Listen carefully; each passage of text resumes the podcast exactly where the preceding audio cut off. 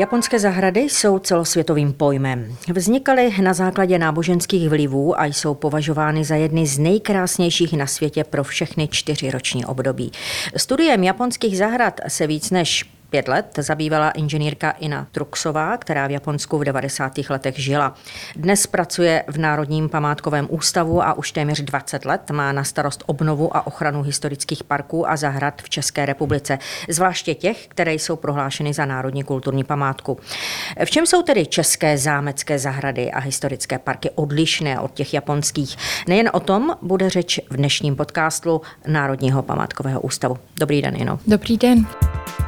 Říká se, že pro Japonce není až tak důležité vlastnit auto a obrovský dům a hlavní je zvětšovat a zkrášlovat svou zahradu. Je to opravdu tak? Ano, je určitě. Eh, oni si váží každého kousíčku eh, země. I na náš vkus bychom mohli říct dvorečku, který mohou nějak eh, architektonizovat. A když jste v úvodu zmínila tu rozdílnost těch zahrad, já jsem se tam mnohé týdny procházela a pořád jsem nevěděla, byť jsem, se mi ty zahrady moc líbily, co mě nějakým stylem vadí. A pak jsem na to přišla, že to je ta svázanost, že ten rozvrh japonské zahrady není tak velkolepý nikdy právě kvůli tomu místu, jako ten evropský nebo světový a že mě chybí to rozběhnutí se po té travnaté ploše, eh, nějaké delší pohledové osy a tak dál. Dá se tedy říci, že Japonci vnímají zahradní kulturu jako opravdu vysoké umění, rovno řekněme nějaké kaligrafii, malbě? Určitě, nejenom to, ale také v Ikebaně a v čajovém obřadu ehm, jsou to všechno takové důležité kousky, které se pak ehm, v tom eh, pojmosloví těch kulturních eh, různých eh, věcí nebo součástí doplňují a je to úžasné, protože oni se v mnohem inspirovali v Číně a Koreji, ale vše, co převzali, tak posléze dovedli k dokonalosti. Jak vůbec se tedy promítá, ať už do těch, řekněme, aranžování ikeban nebo konstrukcí zahrad, ty náboženské vlivy, taoismus, zen buddhismus a podobně? V těch základech eh, nebo v tom historickém slova smyslu ano, protože se to podřizovalo místu, kam se třeba ty květinová aranžma připravovala a tak dál, ale dnes v současné době se jako všechno a všichni snaží být velmi moderní, jednodušší a pro ty prostory um, nějak um, únosnější, myšleno tak, aby se to dalo přenést i do toho evropského či světového měřítka a proto samozřejmě to pochopení a poznání historické a náboženské je velmi důležité, ale lze tuto takovou pro nás zvláštní možná věc přenést dobře i do našeho českého prostředí.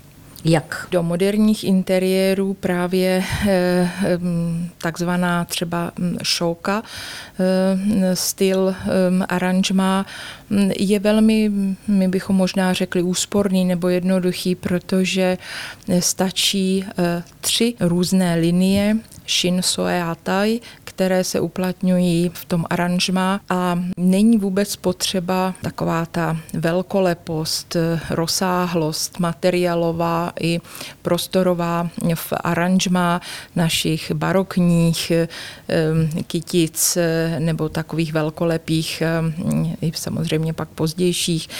A mm, lze tím vyjádřit úžasně nějakou dobu roční, ale také momentální náladu majitele eh, toho bytu nebo toho prostoru. To vše lze, ale samozřejmě proto prvotní poznání nebo mm, hlubší porozumění je důležité eh, znát to, co tomu předcházelo. Ta úžasná, ani nemohu říct eh, století, ale je to vlastně tisíciletí, víc jak tisíc let kultivace této věci. Jak dlouho vám trvalo, než jste do toho pronikla?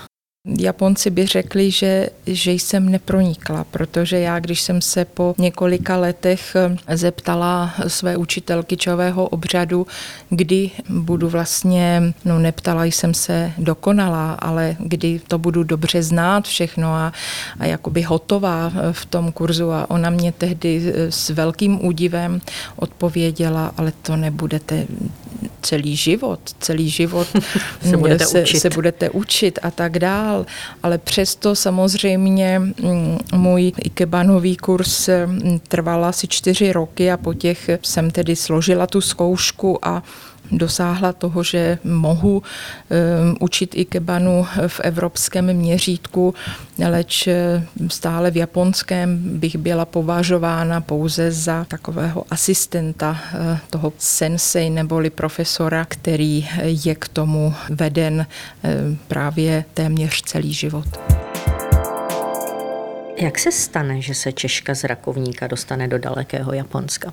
Je to tak jako v životě všedílem náhody, že na hm, kurzu angličtiny potkáte mladíka, který za pár měsíců odlétá na svoji stáž eh, do Japonska a stanete se v podstatě velmi rychle jeho snoubenkou a, a posléze i ženou. Naučila jste se japonsky? Um, naučila jsem se základy, které jsem potřebovala pro takový denní chod, um, abych byla schopna si říct o nějaké věci, orientovat se, to znamená v obchodě, na poště, um, při takových jako um, základních nějakých úkonech, ale samozřejmě jinak jsem potřebovala právě toho mladíka, který se naučil v té době víc jak tisíc kanji, čili těch čínských písmenek originálních, které se jedno může skládat z jednoho až 25 tahů, čili to je pro nás absolutně ne,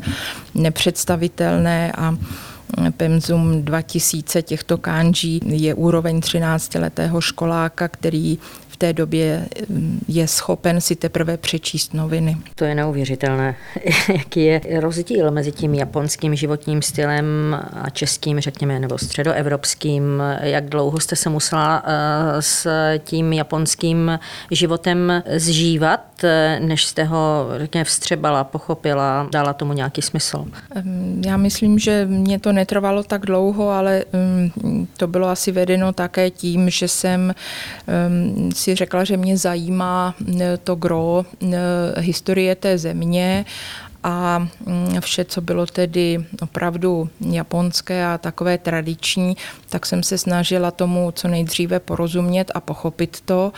Co mě dělalo problém, bylo něco, co my bychom nazvali určitým pokrytectvím, ale Japonec by se na vás podíval opět s údivem ve tváři a řekl by, že to je jenom nepochopení eh, jejich mm, celoživotního takového, takové filozofie, vnímání mm, té zodpovědnosti ne k jedinci, ale spíš těm davům a tak, jak oni jsou celý život vedení. To znamená, že se neptají moc proč nebo ze jakých podmínek něco bude možné, ale když je autoritou odpovězeno, že nelze, tak to neskoumají, což já jsem byla odbojná a ptala jsem se vždy, proč, kde je tedy chyba a za jakých podmínek něco bude možné. A čas... Narážela jste tam teda často Ob, občas, na ano,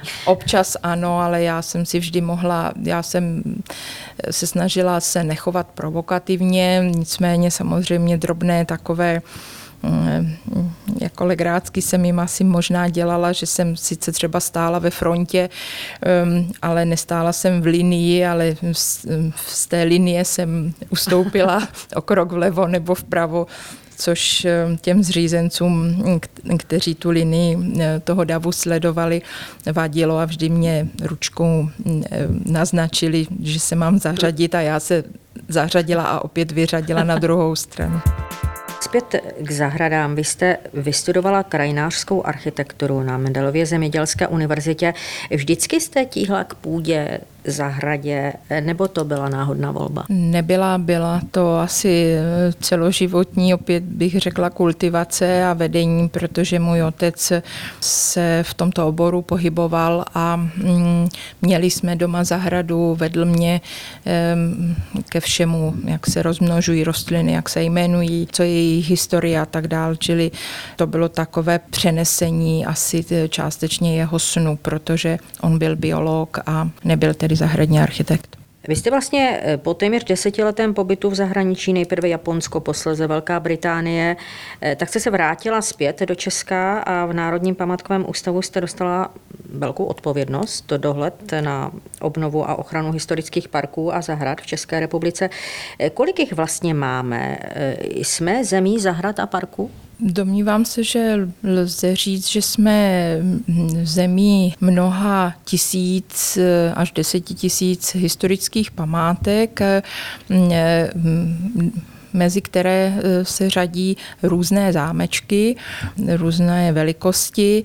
Já jsem vždy s nadsázkou říkala, že v každé vesnici nebo městečku malém lze něco, něco takového dohledat, tu stavbu, a k té historicky vždy patřila zahrada či park, eventuálně se to přelévalo do krajiny.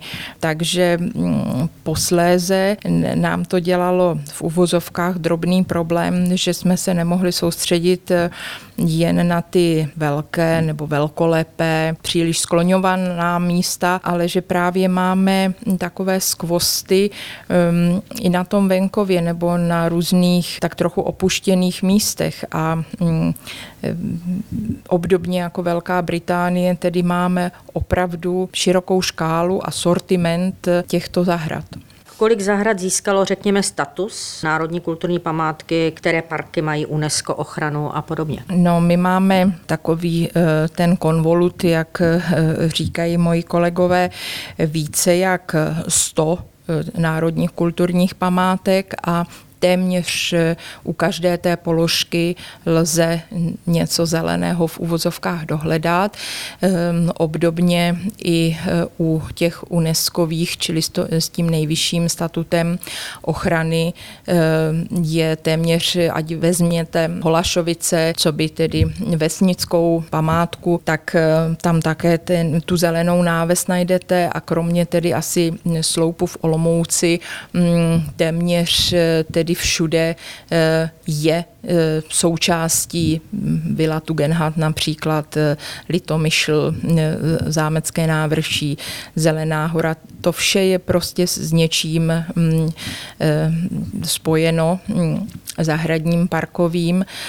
A pak je tady ten skvost lednického a letického areálu, kde to je obří právě tedy na ty kilometry čtverečné plochaté, kultivované, respektive člověkem utvářené e, krajiny. E, samozřejmě tak geniálně, že mnozí e, to nazývají krásnou přírodou, ale ona příroda samozřejmě tomu dala základ ale člověk to mistrně po staletí kultivoval. Vy jste autorkou mnoha odborných publikací. Vypíchněme některé vaše texty a zastavme se u některých. Mě eh, zaujala třeba Květná zahrada v Kroměříži nebo zahrada Millerovy vily. Co by se dalo právě o těchto zahradách říci? V čem je tedy unikátní? Unikátní je v tom, že se eh, do dnešní doby v podstatě původních eh, rozměrech dochovala i v mnohých prvcích.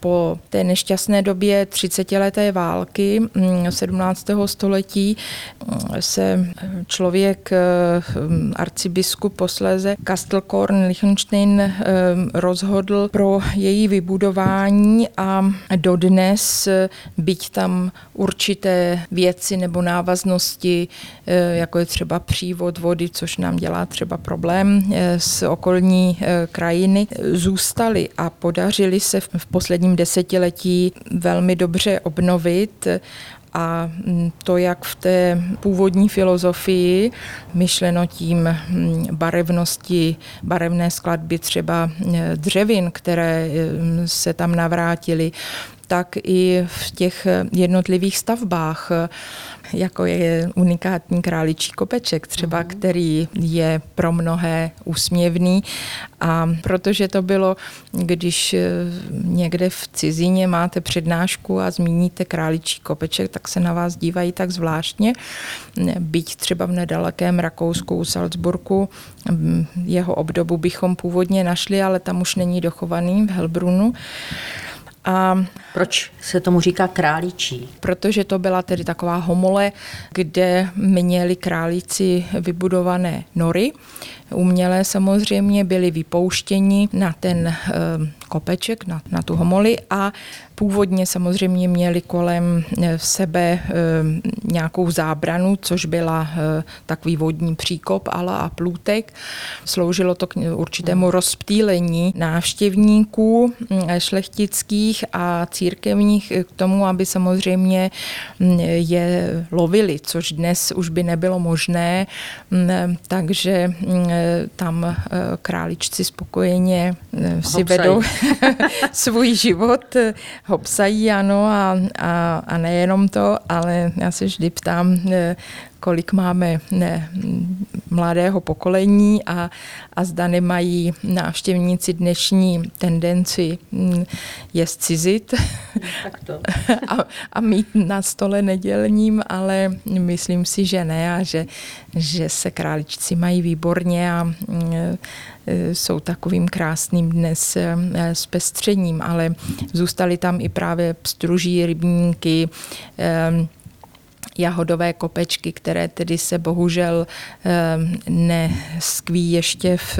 tom plném lesku, protože na ty při té obnově poslední již finančně nedošlo ale stále doufáme, eh, že ještě to, co zbývá, bude tedy eh, ten lesk zahradě navrácen. Momentálně se opravuje kolonáda, která původně neměla pochozí nějakou lávku hm, ve své vrcholové partii. Dnes tedy je to taková v té výšině možnost eh, návštěvníků se podívat na zahradu z úplně jiného úhlu. Je to velmi hm, oceňovaný nový prvek, ale taková právě reminiscence pomerančové a holandské zahrady se e, tam podařila.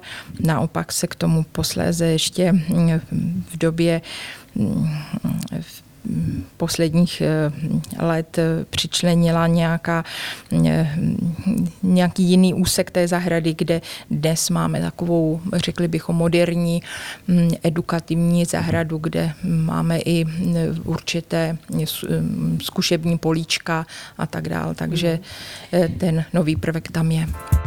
Zastavme se ještě u zahrady Millerovy vily tady v Praze, protože mě zaujalo, že vlastně původní plány té zahrady byly nalezeny v pozůstalosti mm-hmm. Milady Millerové a e, z těch plánů vyplývá, že vlastně ten obytný prostor zahrady a haly v domě byl barevně velmi totožný, sladěný.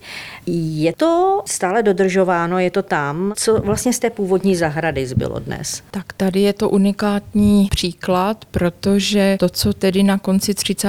let na trochu takovém lehce bych řekla opomíjeném až zanedbávaném místě mm, toho bastionového tvaru e, vzniklo ta vila s tou zahradou, tak v tomto případě ta unikátnost pro mě tkví v tom, že to je vlastně jedno z mála míst, kde mohu, můžeme hovořit o opravdu rekonstrukci zahrady a vily v pravém slova smyslu a ne jenom nějaké reminiscenci nebo rehabilitaci právě tomu nebo díky tomu, že se našly, tak jak už jste zmínila, ty plány a našly se i k zahradě, k tomu kdo, jaké firmy, v jakém množství, v jakém sortimentu dodávali rostliny. Mm. Takže se opravdu kolem toho roku 2000, kdy byla dokončena obnova, podařilo opět tedy takzvaně navrátit nebo vystřihnout ty záhony a kompoziční členění tak, jak původně bylo, což je velmi vzácné. A dnes, byť nám to už hm, částečně činí problém, že ne všechny ty rostliny, protože se ty podmínky na té zahradě změnily. A proč se změnily? Například, že stromy už jsou úplně jiného, jiné velikosti, čili je pod nimi třeba více stínu, nebo v okolních zahradách eh, jsou také jiné, čili zejména kvůli těm světelným podmínkám je nová situace pro zahradu nebo kvůli různým chorobám, škůdcům, ale ten boj vedeme celkem úspěšně a určitě ten základní sortiment, základní členění, to vše je dochováno a ten důležitý záhon, vlastně to gro celé té zahrady se tedy daří právě velmi dobře barevně a sortimentálně utvářet nebo dále kultivovat, takže eh, doplňuje ten interiér. Je to tak, že fialová barva pohovky v hale měla venku vlastně analogii v květech kosatců a floxů. Barva červeného brokátu dvojsedadla měla analogii venku v květech pivoněk, eh, růžovou barvu křesla květy aster, šedozelenou barvu druhého křesla dužnaté listy rozchodníků. Dodržuje se to tedy tak? Ano, naprosto tak, jak jste to po, m, popsala, to tam je, což je úžasné. Bylo takové pro mě zvláštní, že ta unikátní budova, ta stavba nemá přímý východ, rozběh, tu otevřenost, tu propojenost se zahradou. Nevím, jestli si to mm, na první věm lidé uvědomují, což právě u jiných zahrad a vil z obdobného období bývá ale zahradně, sortimentálně je to tam takto dodrženo. Zahrada také po deseti letech dostala právě eh, cenu hm, ELKY, čili European Landscape Contractors a eh, za tu svoji eh, unikátní obnovu a vlastně v minulém roce hm, tak trochu potlačeně vzhledem k situaci celkové jsme už oslavili 20 let od obnovy eh, hmm. tohoto zajímavého skvostu. Vy jste vlastně popsala, eh, jak se eh, ta zahrada proměňovala a dá se to, řekněme, zobecnit i na další zámecké zahrady, parky historické. Já se chci zeptat, jak moc se právě na ty zahrady podepisuje sucho, protože jsem někde četla, že sucho je nyní nejhorší za posledních 2000 let. Jak tomu čelíte? To je obtížné, ano, je to pro nás teď velká výzva a mm, osobně e, vedu e, s kolegy mm, velké diskuse o tom, zda rezignovat na e, původní sortiment, který se nám mm, právě z těchto těch důvodů nedaří udržet a zda volit úplně něco jiného s tím, že bude samozřejmě všude zdokumentováno, vysvětleno, popsáno, e, proč se tam e, ten jiný druh rostliny objevuje a budeme věřit, doufat, že se tedy celkové podmínky opět zlepší natolik, že bude možné za několik desetiletí navrátit původní druhy, anebo zda tedy se snažit jiným způsobem zlepšovat do určité míry, ovšem jenom můžeme ty podmínky tak, abychom opětovně možná tak trochu tvrdohlavě vysazovali to, co tam opravdu hmm. patří. Čili dá se říci, že v důsledku sucha vymizely nějaké stromy, keře, porosty nepostradatelné pro obnovu zahrad? Ano, je to především smrk, který je zejména kvůli kůrovci vytlačován, ale také kvůli suchu potom různé jiné eh, rostliny kvůli houbovým chorobám Eh, a škůdcům, eh, jako je buxus. A to, to jsou dvě takové markantní rostliny, které, na kterých je, je mnoha zahradní kompozice na našem území založena. Hledá se nějaké náhradní řešení? Ano, můžeme právě buď rezignovat tedy na ten sortiment původní a řídit se tím, tak jak postupují naši kolegové v zahraničí, tak nahrazovat úplně jiným sortimentem, nebo do určité míry změnit zcela tu kompozici. Ale tomu bychom se neradi podřizovali, protože to pro nás e, znamená mnohé nebo samozřejmě eh, se cílit na výzkum takzvaných odolných neboli rezistentních rostlin, což je právě v té mm, modernější části té květné zahrady dnes založeno na to mm, několik výzkumných eh, polí, kde ten buxus eh, se teď zkoumá. Mhm. A cílem je právě získání těch rezistentních odrůd. V jakém horizontu to vidíte, že ten výzkum něco vyřeší a dodá tři, nějaké tři, argumenty? pět let určitě, tři, pět let. ale to je takový jenom úplně prvotní. To samozřejmě, možná to budou nějaké první výsledky, které je nutné potom nějak zohlednit, ale samozřejmě nejsme sami, holandiané, Němci, angličané, všichni se tomu věnují, takže doufejme, že posléze si budeme moci vyměnit eh, ty informace, použít nějaký dobrý materiál. Dá se vůbec vyčíslit nějaká suma, kolik stojí stát obnova zámeckých zahrad a historických parků. Myslím tím třeba to samotné zavlažo, zavlažování, ošetřování rostlin a dřevin a podobně. Já jsem se tím nikdy eh, nezabývala, takže na to to Jenom řádově, jestli, eh, jestli to třeba má tendenci růst eh, právě v důsledku sucha, a, Ale nebo je to standardní? spíš bychom to asi měli mm, vzít v poměru, pokud obnovujeme budovu a dejme tomu tu zámeckou a, a k tomu tu zahradu, tak ty zahrady jsou daleko menším, eh, mm, jenom dílčím eh, podílem eh, z toho celku. Ale samozřejmě spíš se jedná o to, mm, že dnešní parky a zahrady nejsou ve většině případů ani při eh, té obnově tak vyelaborovány, dotaženy, možná by někdo řekl, do těch detailů, protože už přímo ehm, víme, že nebudeme schopni věnovat tak jako v minulosti desítky lidí eh, na údržbu eh, jejich a že by to nebylo právě ehm, šetrné vůči ehm, životnímu prostředí, že by to bylo přemíra, dejme tomu, vody, lidské práce, ale i, i zdrojů zdrojů na předpěstování nějakých zejména letničkových e, záhonů, které tam bývaly běžnou součástí.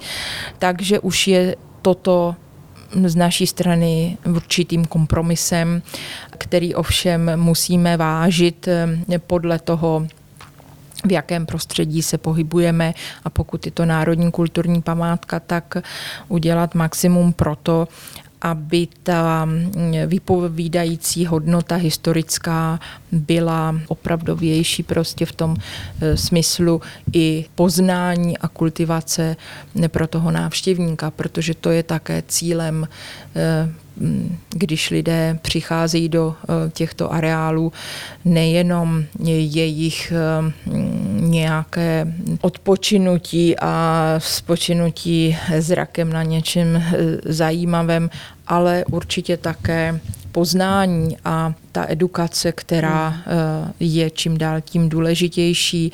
Proto to neznamená, že jenom eh, zahrady a parky ten člověk nebo ten návštěvník proběhne a soustředí se na ten zámek a teď eh, absolutně nemluví ze mě to, že bych dávala přednost zahradě před zámkem. Naopak je to vše naprosto doplňující, jsou to doplňující se elementy. Vy jste v současné době viceprezidentkou Evropské mezinárodní zahradnické soutěže Lantan Floral, volně přeložené jako Evropská kvetoucí sídla. Jak si v této soutěži vedeme?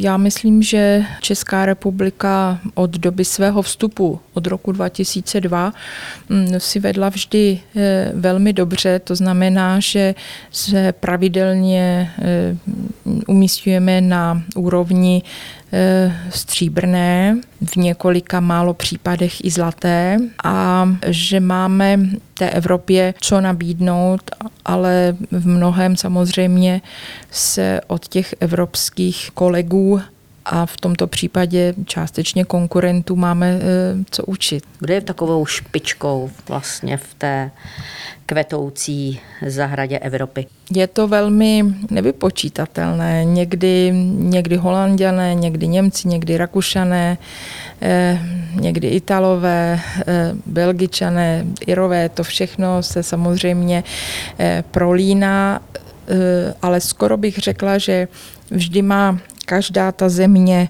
něco, v čem je dobrá, v čem vyniká. Česko vyniká v čem? V kreativnosti, eh, v tom, jak eh, se, se těm komunitám eh, městským, ale i vesnickým daří takové opětovné nadšení těch lidí, které bylo částečně utlumeno těmi minulými lety a těmi všemi povinnými akcemi, které se zejména na těch vesnicích, ale i ve městech odehrávaly, tím myslím ty akce Z, kdy tedy tom jste byla někam hnána, zejména v sobotu povinně a to nadšení těch lidí pak pro ten komunitní život nebylo takové, ale to se myslím už eh, podařilo překonat. Ehm, naopak v mnohem třeba jsou ty komunity ostýchavé eh, do určité míry a říkají si, a myslíte, že je to zaujme, jsme v, vlastně na jejich úrovni, jsme dobří, ale posléze, když si s nimi většinou projdeme s tím starostou a s jeho týmem to, co tedy dokázali nebo eh, co už na čem pracují. A samozřejmě se to správným a vhodným způsobem podá těm komisařům světovým, eh, tak najednou mm, ta hrdost přichází a, a když se pak v září scházíme vždy v nějakém jiném evropském městě k takovému celkovému vyhlášení těch výsledků, ehm, tak už ty komunity přicházejí velmi hrdě a mm, ehm, s nadšením ehm, takzvaně hájí ty svoje barvy. České. Ale to bude kde? V kterém místě? Eh, bohužel letos mm, i loni eh, kvůli eh, covidové situaci byly veškeré aktivity utlumeny a pouze je tedy stále plán, že se to odehraje v příštím roce v daleko širším měřítku a Mělo by to být v Maďarsku v lázeňském městě Balaton Firet. Dnes jsou už zahrady i v této ještě pandemické době zpřístupněny. Kam byste návštěvníky eh, pozvala vy osobně? Je nějaká zahrada či park, který vám přirostl k srdci? Tak já mám mm, mnoho oblíbených míst, ale já bych ráda teď upozornila na, řekněme, nově vybroušený eh, drahokam. To budou Pernštejnské zahrady. Velký projekt, který eh, je dokončen a který eh, se v loňském roce ho nebylo možné otevřít a zpřístupnit veřejnosti ale plně doufám, že v pozdním jaru, začátku léta tohoto roku se tak stane a mnozí lidé si ani neuvědomují, znají Perštejn jako mohutný, nádherný hrad, možná z mnoha pohádek či filmů, ale když řekneme zahrady, tak se velmi podiví a řeknou, kde jsou tam jaké zahrady. A tak já jim moc doporučuji všem, aby se do těchto míst podívali a našli nejenom zbytky barokní kompozice, ale také velmi neobvyklé terasové takové krajinářské a v dolních pak partích šinoazerní neboli čínské kreace. A to vše v rámci našeho tematického roku osvíceneckých eh, ideí, tak tato zahrada také svým utvářením, zejména v 19. století, do tohoto období spadá. Takže to by byla moje pozvánka na závěr. Říká Ina Truxová, expertka Národního památkového ústavu, která má na starost obnovu a ochranu historických parků a zahrad v České republice. Moc děkuji za rozhovor. I já děkuji vám. Naschledanou.